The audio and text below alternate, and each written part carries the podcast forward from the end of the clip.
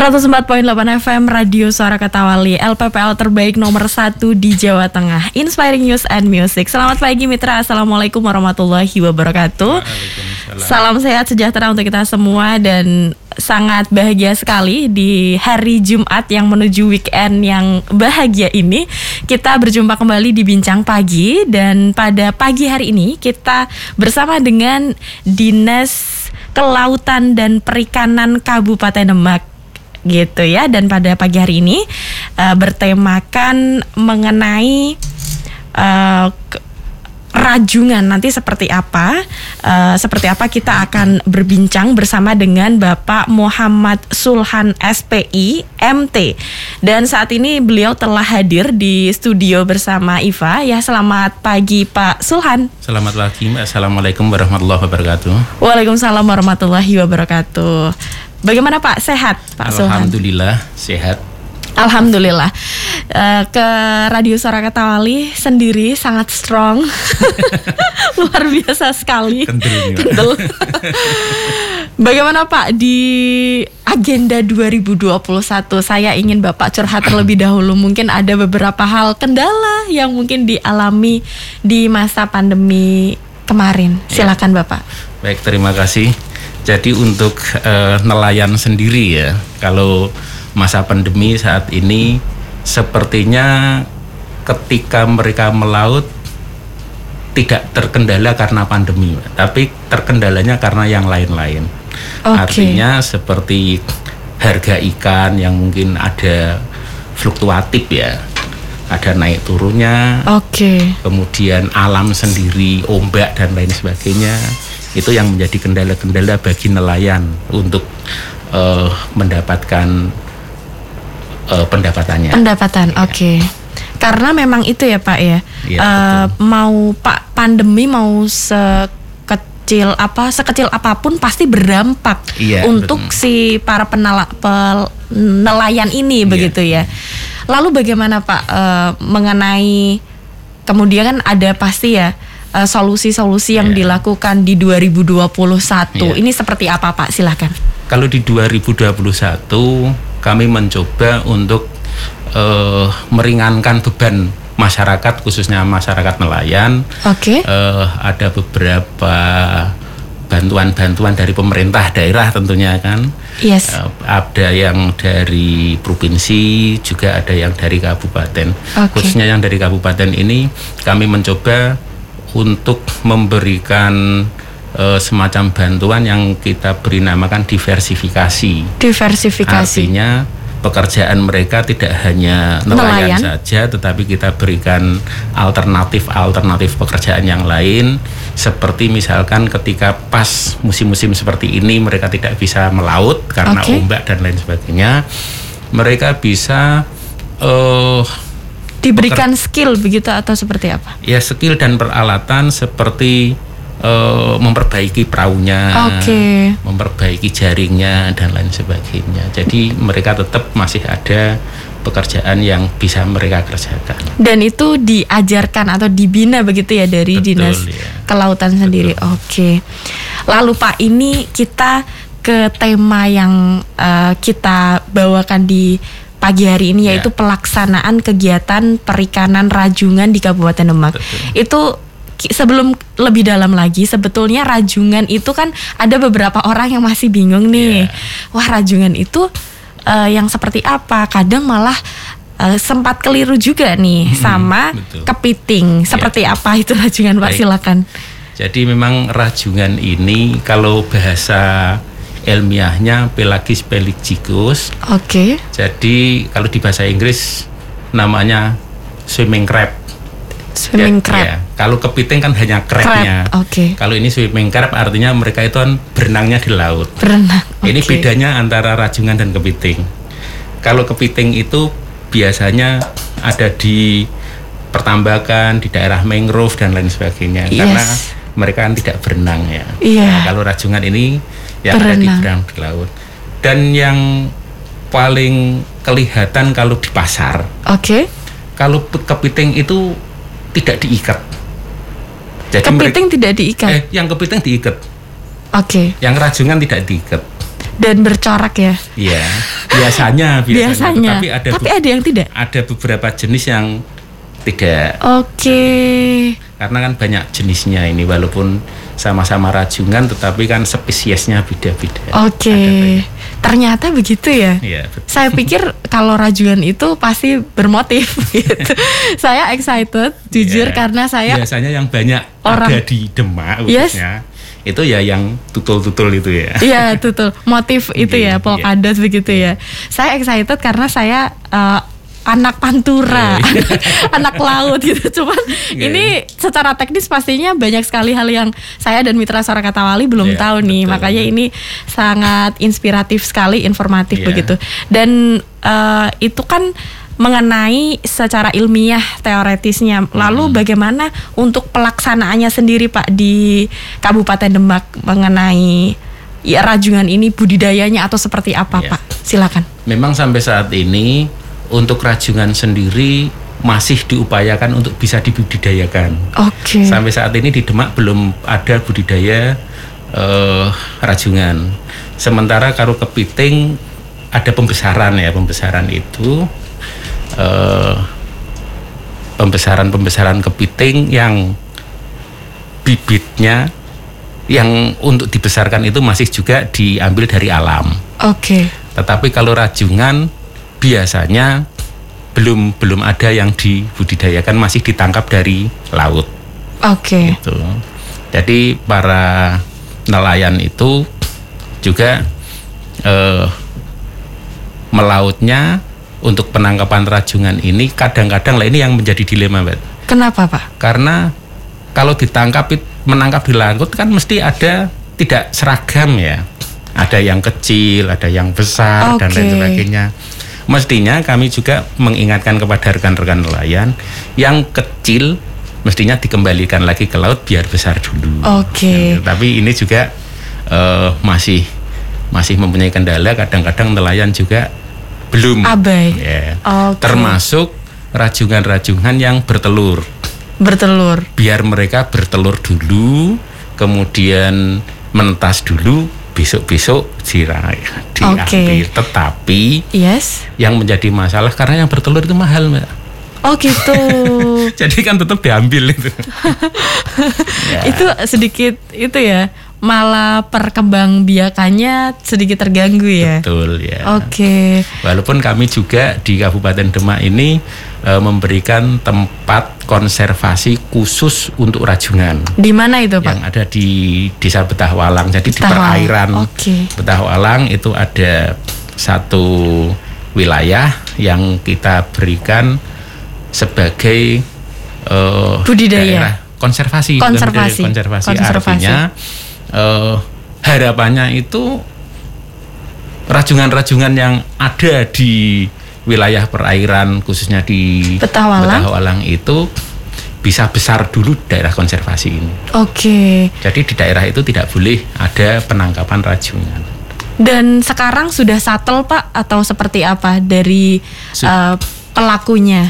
Kita sudah eh, bekerja sama juga dengan desa dan lain dan masyarakat pesisir yang ada di sana Oke. dan desa ini juga sudah membuat semacam perdes ya. Perdes. Ya, perdes Mengenai rajungan itu. betul ya. Konservasi yang harus di eh, uri-uri begitu ya. Betul ya. Agar Oke. eh, keberadaan rajungan itu tetap ada. Kan Yes, gitu. jangan sampai punah ya Pak ya. ini lebih mahal ya Pak eh, dibanding spesies lain atau seperti apa ini secara Iya. Jadi har- Harga. harga ini kalau di tingkat nelayan ada dua. Oke, Artinya mereka yang ditangkap dengan alat tangkap yang tidak merusak lingkungan, alat jebak yang mereka sebut dengan bubu, bubu. ya, Oke, itu harganya lebih mahal daripada yang ditangkap dengan alat tangkap arat arat. atau mini troll ya. Oke. troll itu, itu harganya lebih murah karena kalau yang ditangkap dengan bubu itu kondisinya masih bagus, artinya Rajungannya masih utuh. ya utuh. Tetapi kalau ditarik kan ada yang mati, kakinya patah, Patah, satu dan lain oke. sebagainya sehingga harganya juga ada di bawah yang ditangkap dengan bubu tadi. Oke. Lalu bagaimana Pak mengenai uh, antusias masyarakat mengenai ya rajungan ini ketika di pasaran seperti apa Pak?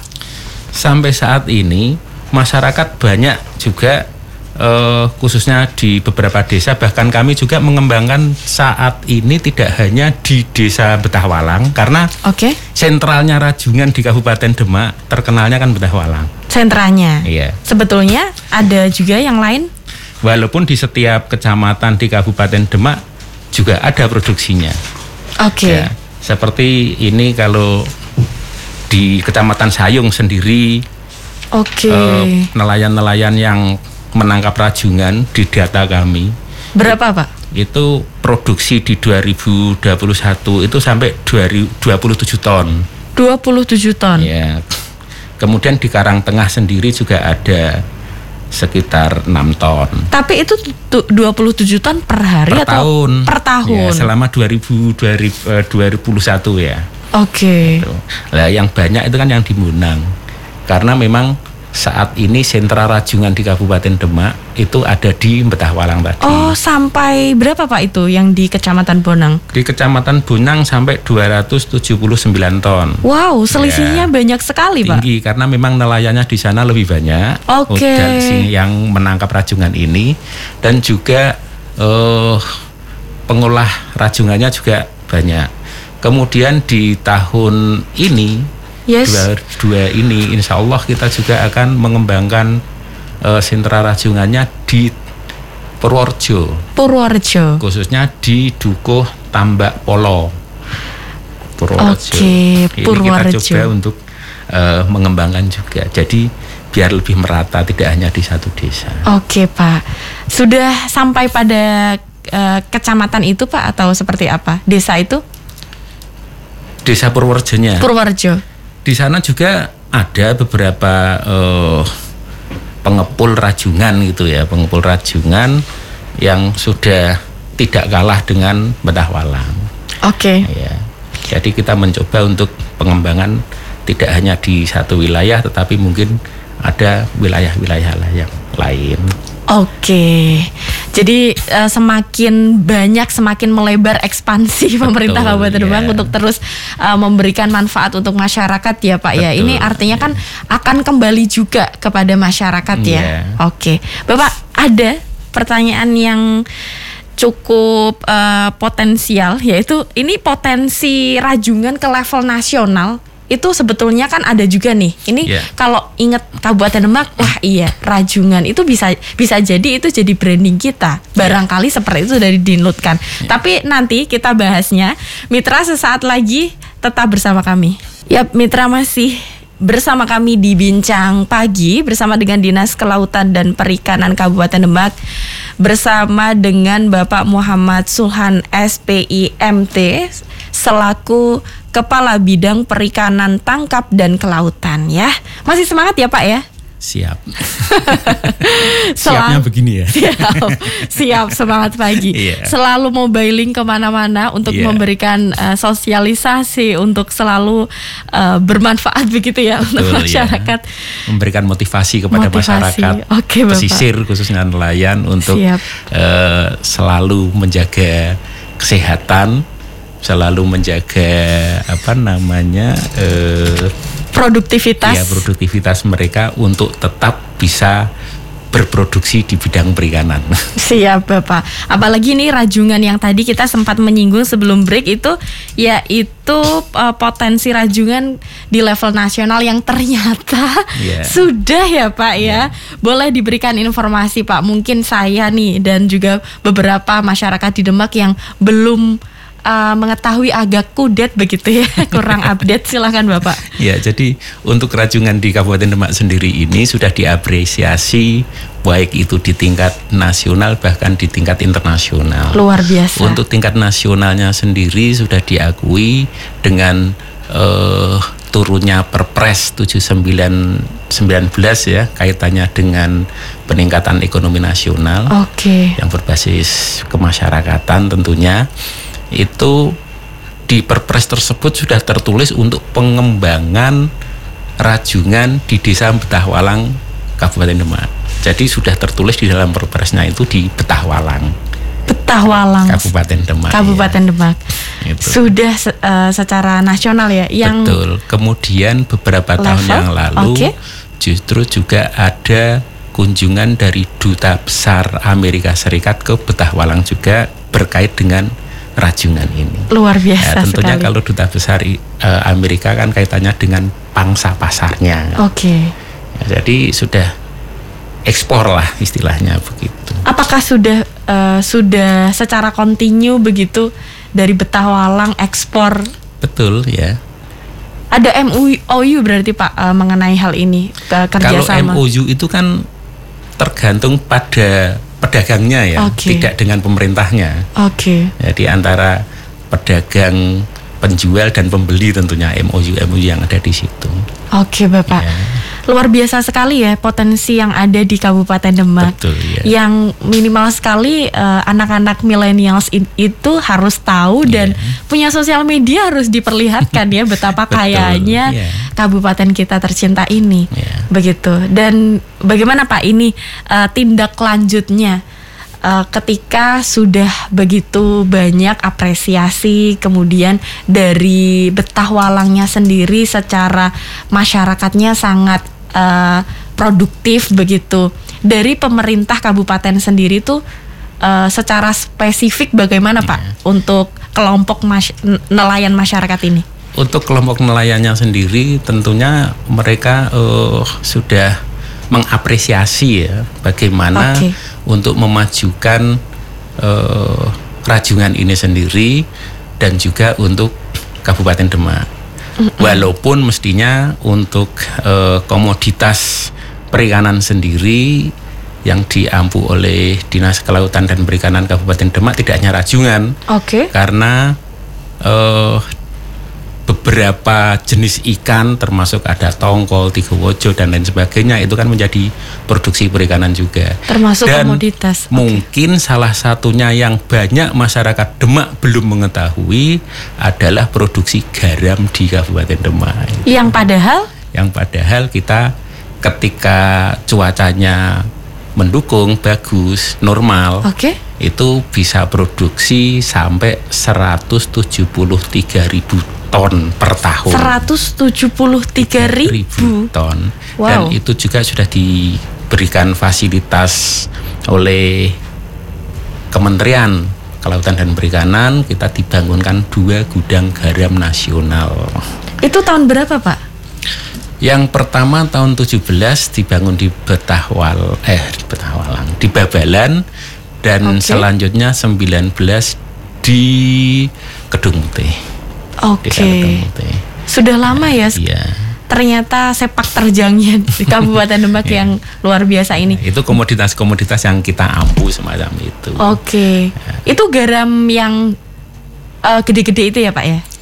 Itu garam yang masih krosok, cuman kami juga masih mencoba bagaimana garam ini bisa diolah menjadi beberapa produk karena di beberapa daerah juga ada produksi garam untuk spa. Spam, Spa spa. untuk kecantikan. Oh, Oke, spa kecantikan. Iya, untuk kecantikan dan juga kalau garam-garam konsumsi sudah biasa ya. Iya. Ya, untuk garam-garam kesehatan dan lain sebagainya. Oke. Kita baru mencoba untuk itu. Semoga percobaannya tidak hanya wacana, Iya. mohon maaf. Kemudian kembali lagi tadi ke rajungan Yes. bahwa kita saat ini sudah dalam taraf untuk eh, merencanakan untuk menyusun DID-nya. DID. Nah ya detail engineering design Oke. itu di dalam hal pengembangan wilayah rajungan di Betahwalang. Karena nanti di sana menurut perpresnya itu juga akan didirikan namanya mini plan. Mini plan itu adalah suatu bangunan untuk mengolah rajungan. Diolah begitu Pak. Iya. Jadi yang dikirim ke buyer Kebayar. itu kan yang sudah diolah, artinya tidak rajungan utuh, Oke. hanya dagingnya saja sudah dikupas kan. Oh begitu. Nah itu tadi kupas be- untuk mengupas itu namanya bangunannya Mini plan. mini plan tadi. Oke. Oke Pak. Berarti banyak sekali ya tapi tidak hanya tidak hanya berbentuk itu saja, mungkin ada beberapa yang di masyarakat luar itu membutuhkan yang bentuk utuhnya. Itu apakah juga ada komoditas yang melakukan itu, Pak? Kalau yang bentuk utuh itu biasanya dari nelayan langsung ke pasar itu. Oke. Okay. Ya, tapi kalau yang khususnya pengembangan di Betahwalang itu sudah kupasan. Oke, okay. berarti ada masyarakat yang produktif untuk membuka itu, Pak? mem, meng, mengupas, Mengupas, iya, mengupas ada, ada. sampai di uh, apa ya kayak di ketok gitu untuk yeah. kan itu pasti keras yeah. ya. Oke okay, gitu itu ya. mungkin mereka juga mempunyai cara ya bagaimana mengambil daging yang di kaki, bagaimana yeah. mengambil daging yang di dada. Iya. Yeah. Gitu. Jadi semuanya nanti sudah dalam bentuk daging itu okay. yang kita ekspor. Tetapi kalau yang di pasaran kita ketahui bersama bahwa rajungan itu kan di Kabupaten Demak di setiap kecamatan ada. Iya. Yeah. kita kan yang berbatasan dengan laut ada empat kan dari Sayung, Karangtengah, Bunang dan Wedung. Nah mungkin yang di pasar itu ya yang yang tidak sampai di Betahwalang atau di Morong Demak tadi. Oke. Okay.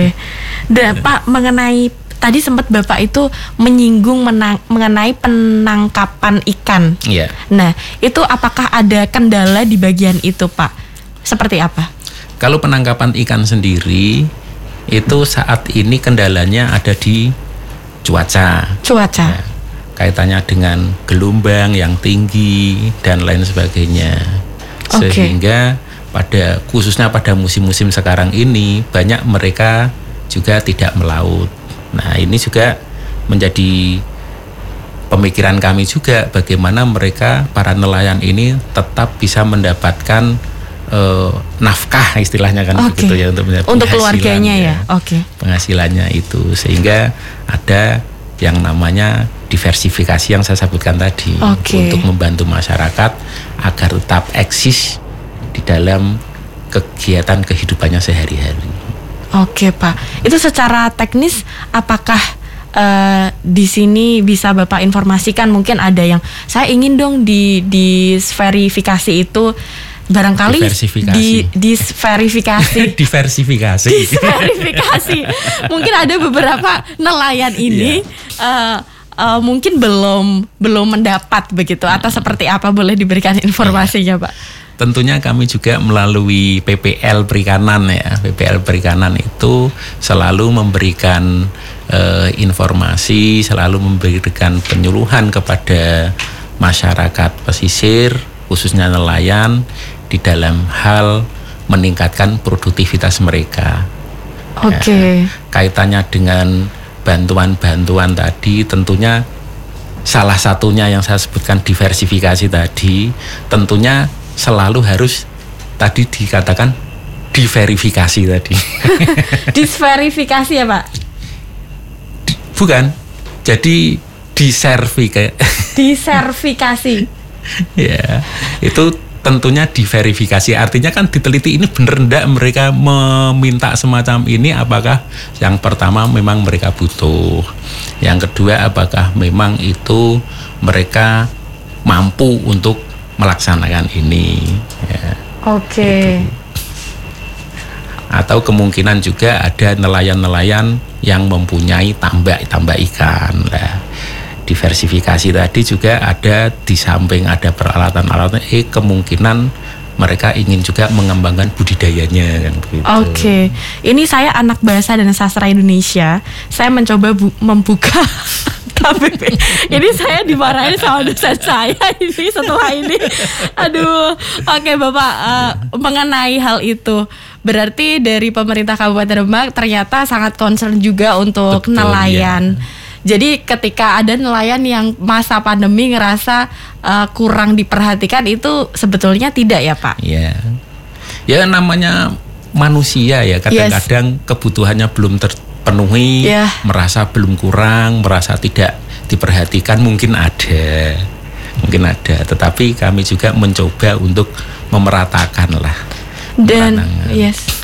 Cuman kadang-kadang yang menjadi masalah bagi kami adalah okay. Uh, sesuai dengan SOP. Okay. Bantuan-bantuan yang semacam tadi. Mm -hmm itu kan diberikan kepada mereka yang sudah berkelompok. Oke. Okay. Bahkan harus berkemenkumham. Oke. Ya kan? Tetapi masyarakat nelayan yang ada di Kabupaten Demak ini kan mungkin juga ada yang belum berkelompok. Lah ini yang menjadi tantangan bagi kami untuk mendata seluruh nelayan baik yang belum berkelompok maupun yang masih sendiri-sendiri. Ada ID-nya ya Pak? Ada, Mbak. Jadi Untuk pendataan itu ya? Mm-mm. Jadi nanti kalau sudah kita data, kita berikan namanya kartu kusuka. Kusuka. Kita inputkan karena Oke. kartu ini yang eh, menerbitkan itu kan juga pusat. Kita juga ada di satu data di pusat juga. Oke, untuk agar ter- menginput Baik. eh, dan mendaftar nelayan-nelayan yang ada di Kabupaten Demak. Adakah Pak yang nelayan tapi belum ber-ID di Kusuka tadi Pak? Banyak mbak. Oke. Masih masih banyak kami masih mencoba eh, menelusur nelayan-nelayan mana yang belum ter itu. Makanya melalui kesempatan saat ini, Oke. misalkan nelayan-nelayan yang belum berkelompok atau mungkin belum kenal pada kami kan lebih banyak juga mbak eh, nelayan-nelayan yang belum ke- kenal dengan dinas kelautan dan perikanan Kabupaten Demak. Oke. Monggo lah kalau bisa Kenalan dulu. dulan lah, Dulan-dulan. Dulan-dulan. Sama bapaknya ya. Iya. Karena kemarin juga ada ada yang eh, dari PPL misalkan ketemu kok ndak ini coba ke sana. Banyak yang merasa takut. Takut. Dulan ke DKP. Lo ndak usah takut, kita kan juga itu. Manusia ya. Ya. Nggak gigit Jus- ya. justru kita ini Oke. ingin masyarakat-masyarakat kecil semuanya karena yang namanya nelayan itu kan tidak semuanya punya perahu. Justru Oke. ini nelayan yang apa pakai jolo, pakai jaring dan lain sebagainya itu Pakai rakit. Ya, itu kadang-kadang mereka yang merasa ini tadi tanda kutipnya seperti minder lah untuk untuk ke kantor bahkan kadang-kadang kalau kita data juga mereka Masih, masih malu. malu dan lain sebagainya. Tapi seharusnya tidak perlu malu ya Pak. Justru Betul. ketika terdata, artinya Iya. pemerintah ketika ada eh, uluran Mm-mm. apa pun itu Iya. pasti tersupport begitu ya Betul Pak. ya.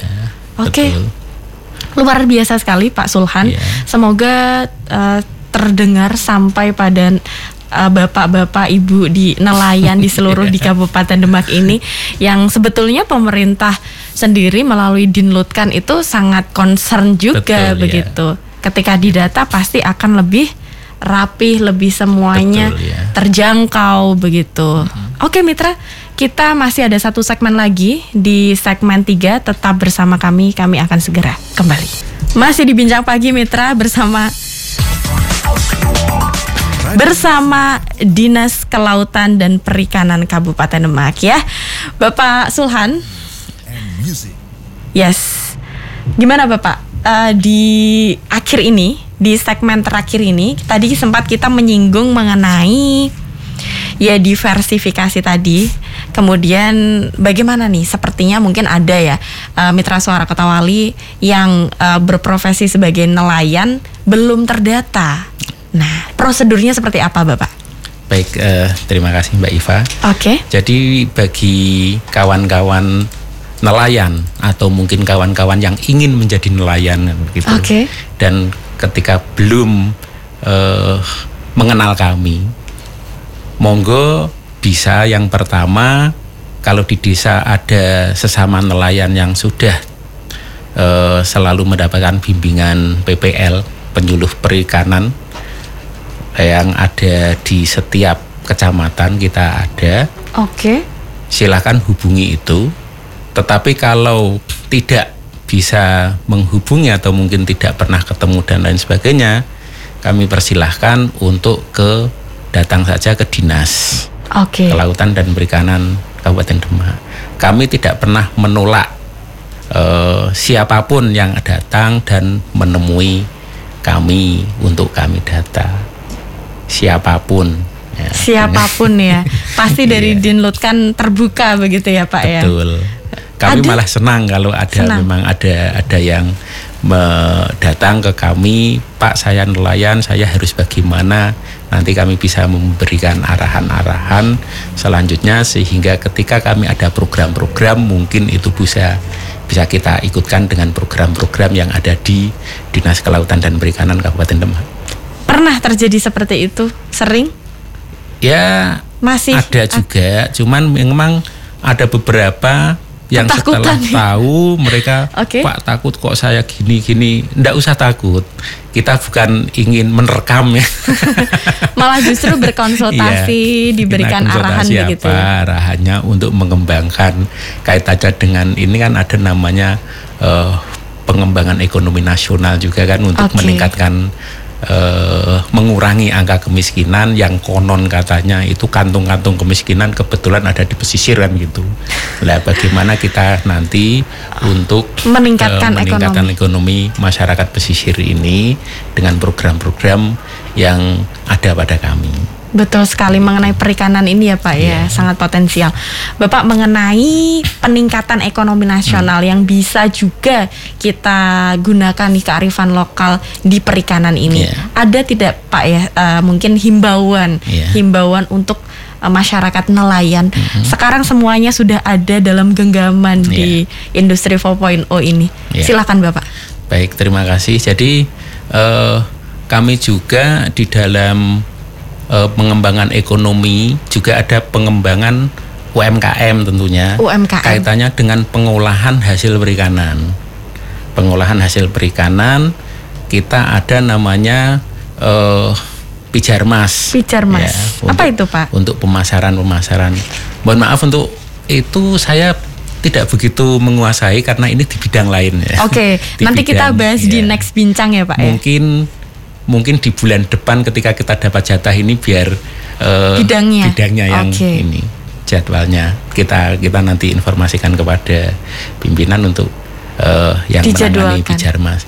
Hanya sedikit Oke. ulasan saat ini eh, Pijarmas ini kan mengelola namanya OKD OKD. oleh-oleh Kas Demak yang berlokasi di depan terminal Demak Di depan terminal.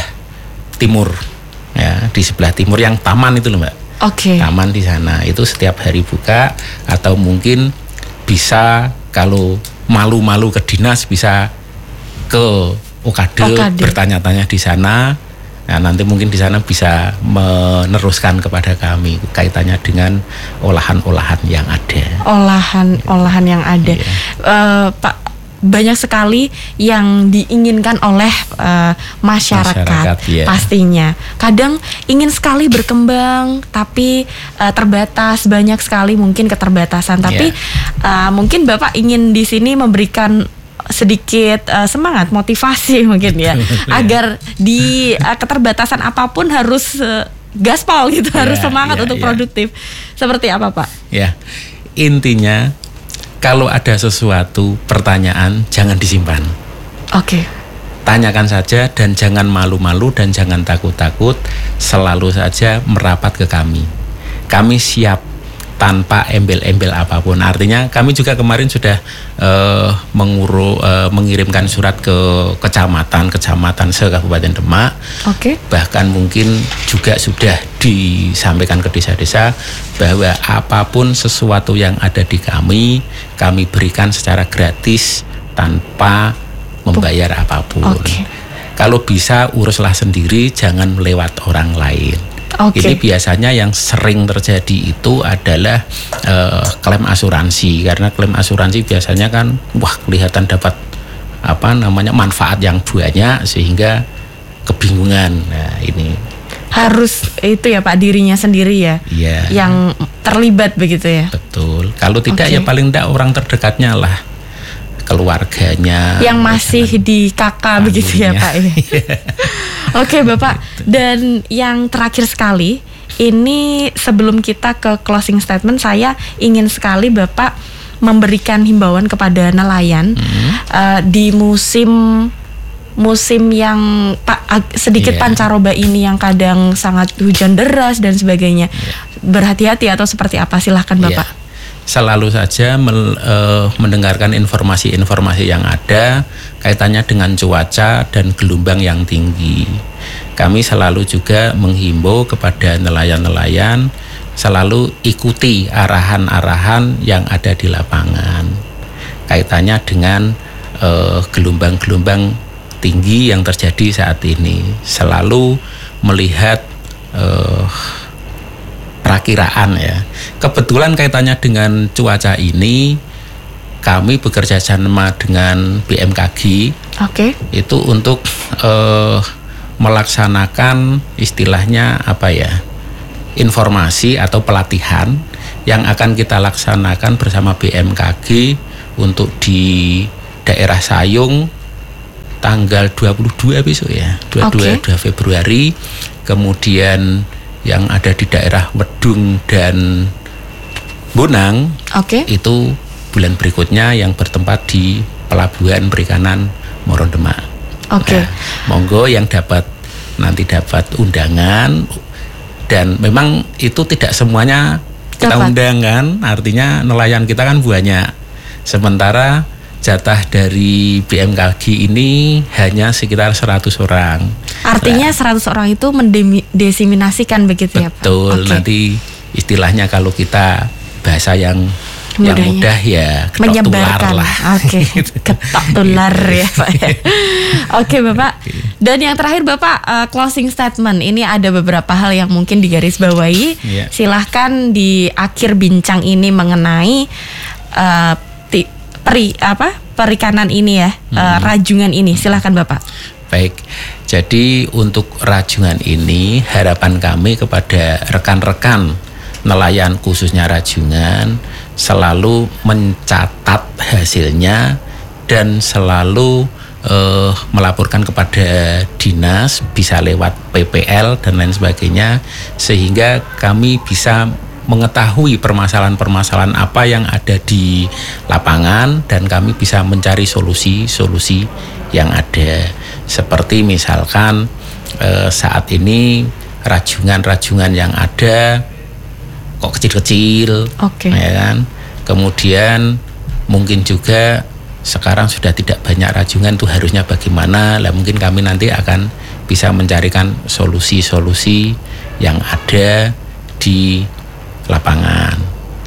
Itu yang bisa kami sampaikan eh, nantinya pengembangan khususnya rajungan ini apalagi sudah diperpreskan semoga saja bisa berhasil dan bisa terkawalkan ya karena perpres ini kan kaitannya dengan anggaran bisa terkawalkan dan bisa teranggarkan sehingga rajungan kita bisa lebih menginternasional. Amin, amin. Luar biasa sekali Pak Sulhan. Terima kasih. Salam hormat kami untuk Bapak Kadin Dinlutkan. Terima Mitra kasih. siap. Mitra Suara Kata Wali yang sekali lagi yang ingin sekali lebih dekat dengan Dinlutkan atau Dinas Perlautan dan Kelautan. Kelautan dan Perikanan Kabupaten Demak itu bisa langsung ke Jalan Sultan Hadiwijaya nomor 3 53 ya Bapak ya. 53, ya. Baik Mitra Suara Kata Wali, eh, terima kasih luar biasa Pak Sulhan atas kehadirannya. Terima kasih. Sukses untuk segala agenda di Amin. 2022 dan Amin. seterusnya. Amin. Mitra Suara Kata Wali, jangan ke mana-mana karena setelah ini akan ada harmoni keluarga. Jadi jangan ke mana-mana. Terima kasih. Tetap sehat Mitra dengan mematuhi protokol kesehatan. Wassalamualaikum warahmatullahi wabarakatuh.